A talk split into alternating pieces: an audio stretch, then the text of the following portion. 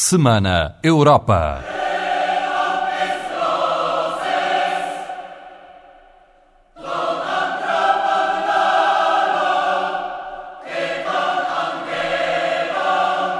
Na edição número 3 do Semana Europa, há para ouvir uma entrevista a Carlos Coelho, o eurodeputado que foi eleito presidente da Comissão do Parlamento Europeu para investigar as alegadas práticas ilegais da CIA na Europa, uma reportagem do correspondente da TSF em Bruxelas sobre o estado de avaliação da Estratégia de Lisboa e ainda a música de uma guitarra andaluz sob a batuta de Mozart, registada pelo enviado da TSF a Salzburgo. Para já, as principais notícias que fizeram a semana que agora chega ao fim.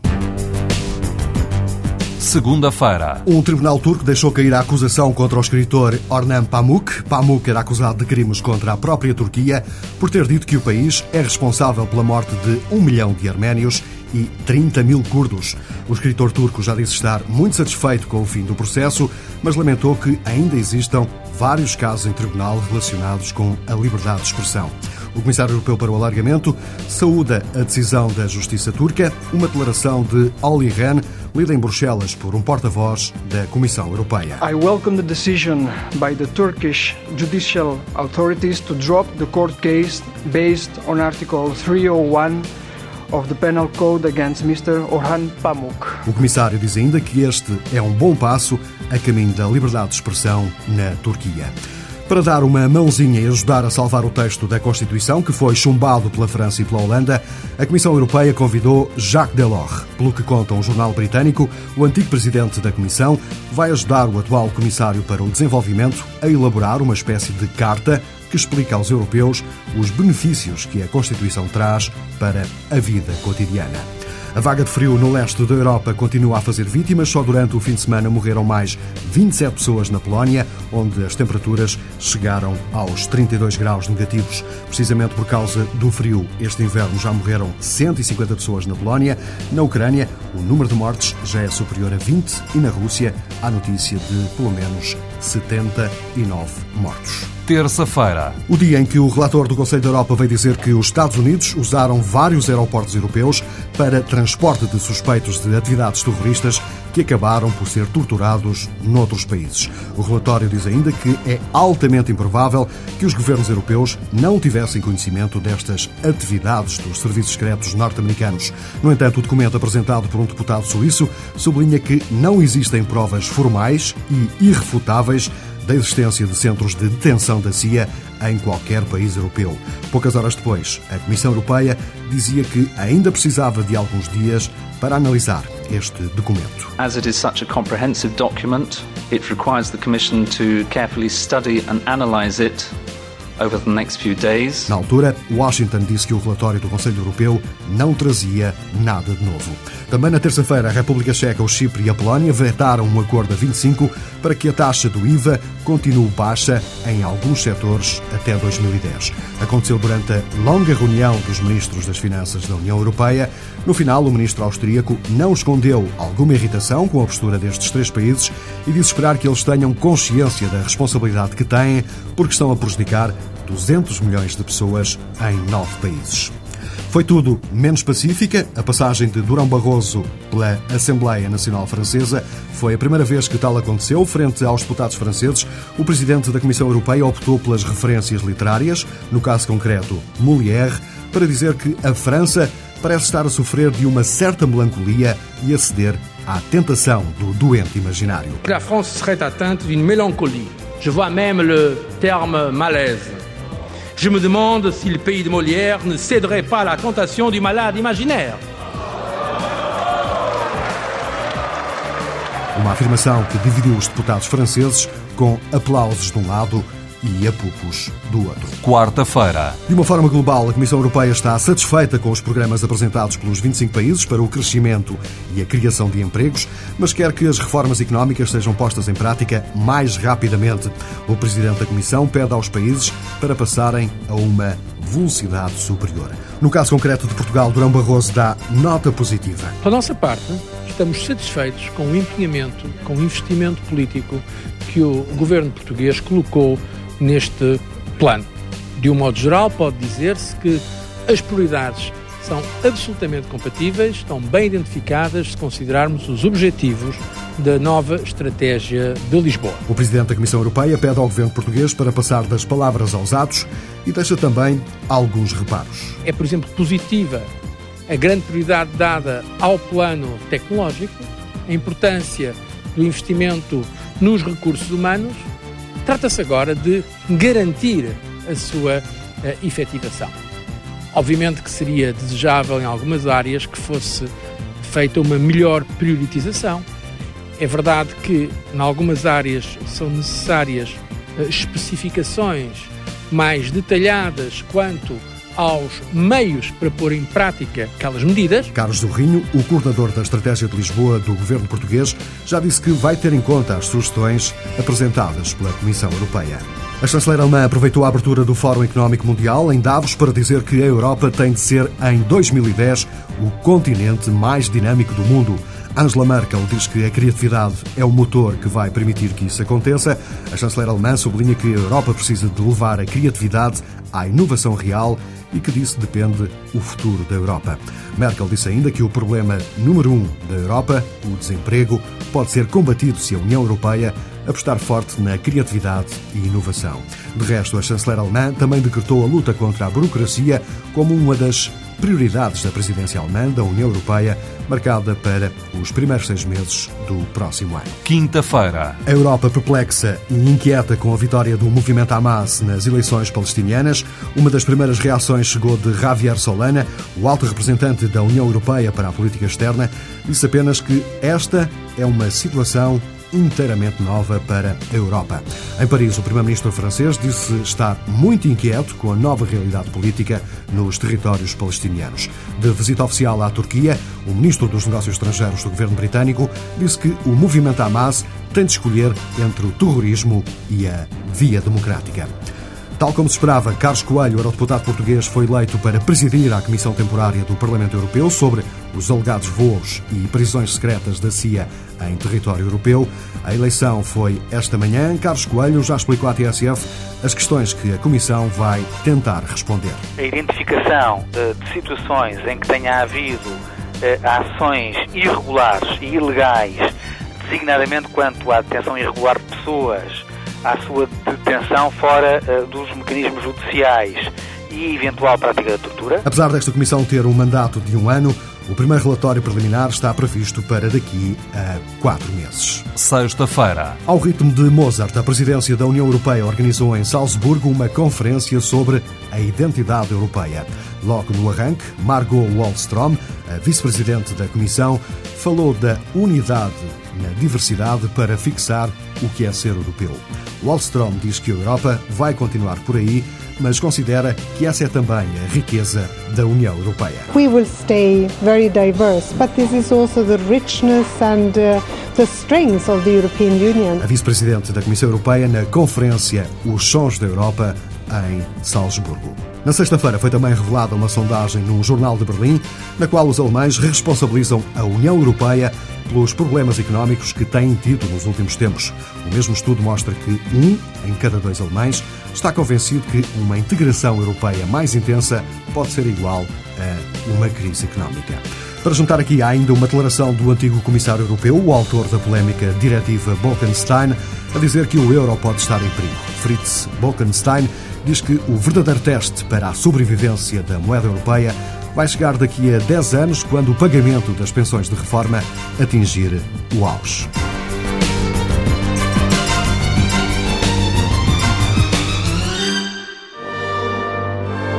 A Europa por dentro.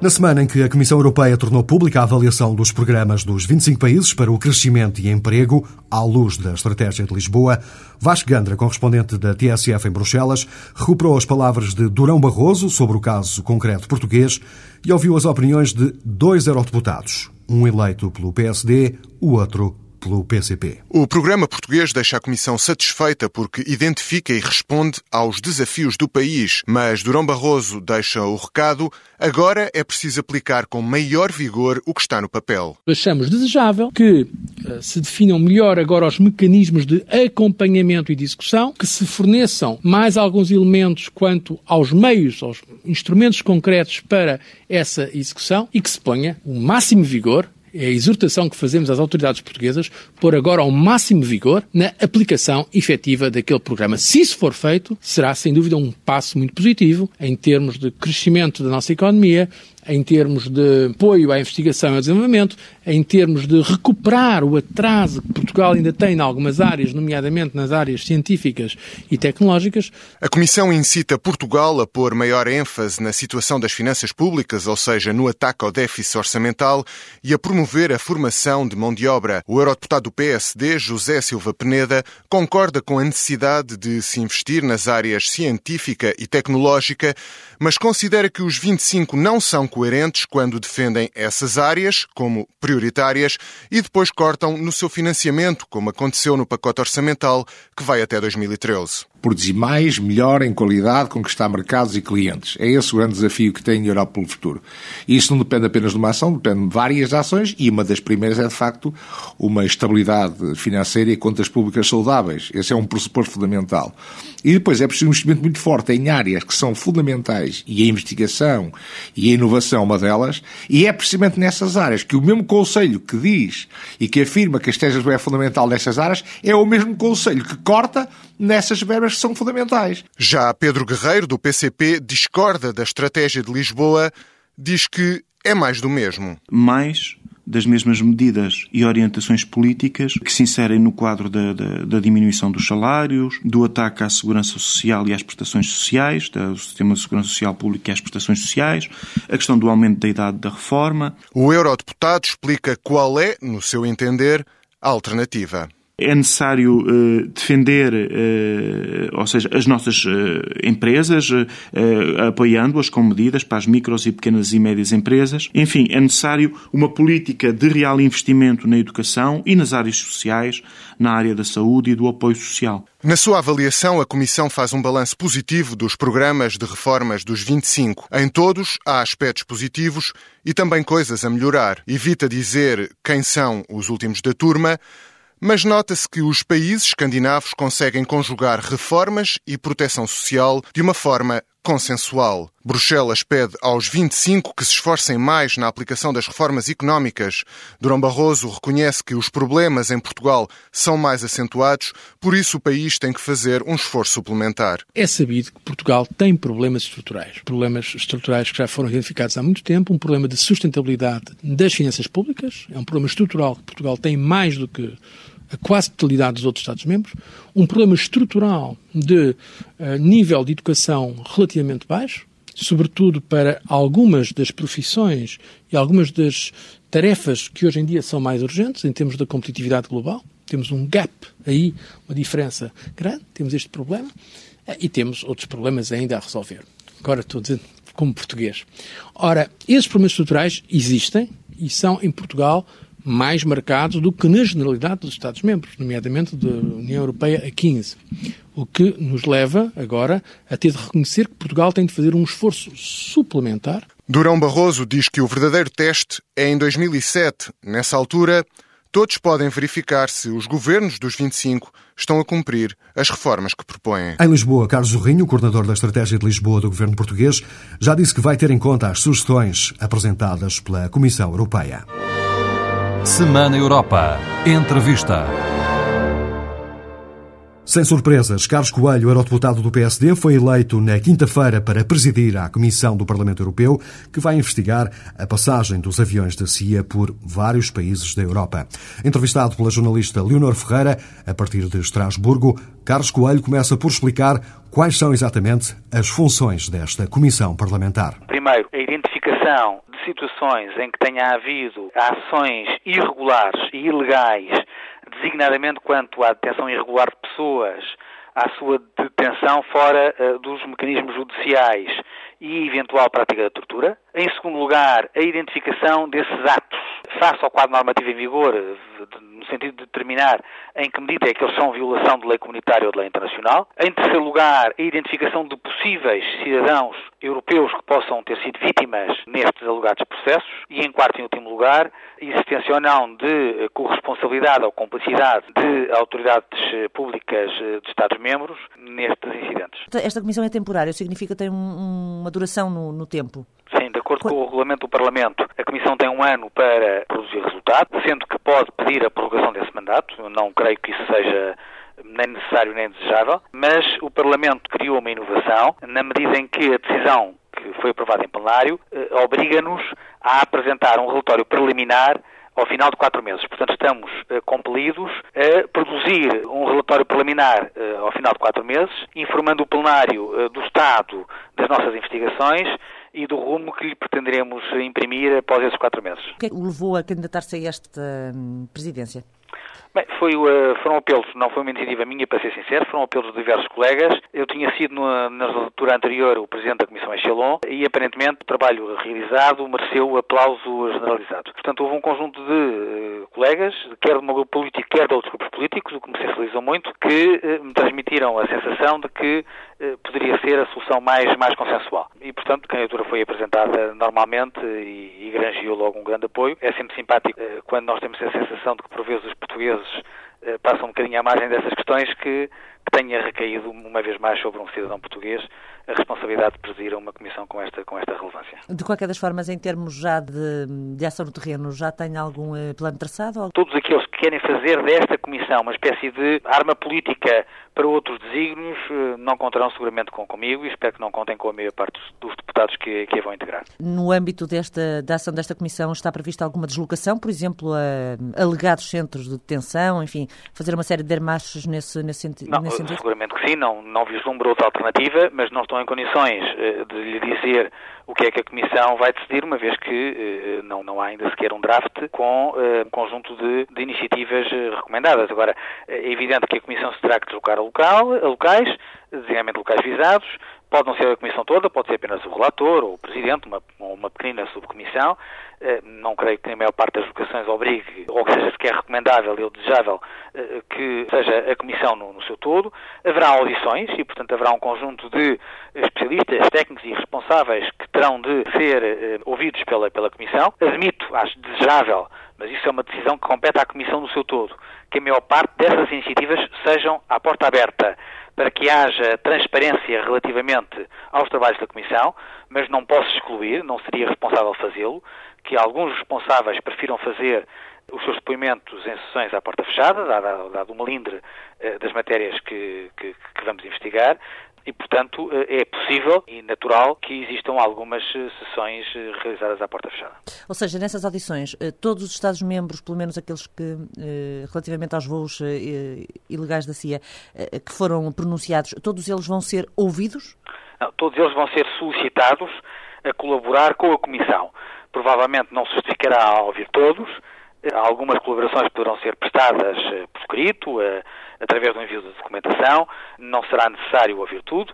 Agora, eh, caberá ao Presidente eleito, mesa, ouvidos os responsáveis dos políticos, fixar um calendário das inquirições e estabelecendo as prioridades, ou seja, aquelas que consideramos mais importantes, mais relevantes, aquelas que terão de fazer necessariamente em sessão aberta, aquelas que poderão ser em sessão fechada, aquelas a que daremos mais tempo e aquelas que daremos menos tempo, e aquelas que terão de ocorrer no seu país, porque não excluo que algumas diligências eh, se possam ou se devam fazer eh, nos Estados-membros e não necessariamente em Bruxelas ou em Estrasburgo. Para além destas eh, questões das audições aos Estados-membros, também vão ser feitas aos Estados Unidos ou a instituições dos Estados é, Unidos? É cedo para dizer, eu não excluo que possa haver contactos com autoridades americanas, designadamente com, com responsáveis do Congresso. Não tenho grandes ilusões relativamente à vontade da administração americana prestar esclarecimentos relativamente a atividades da CIA.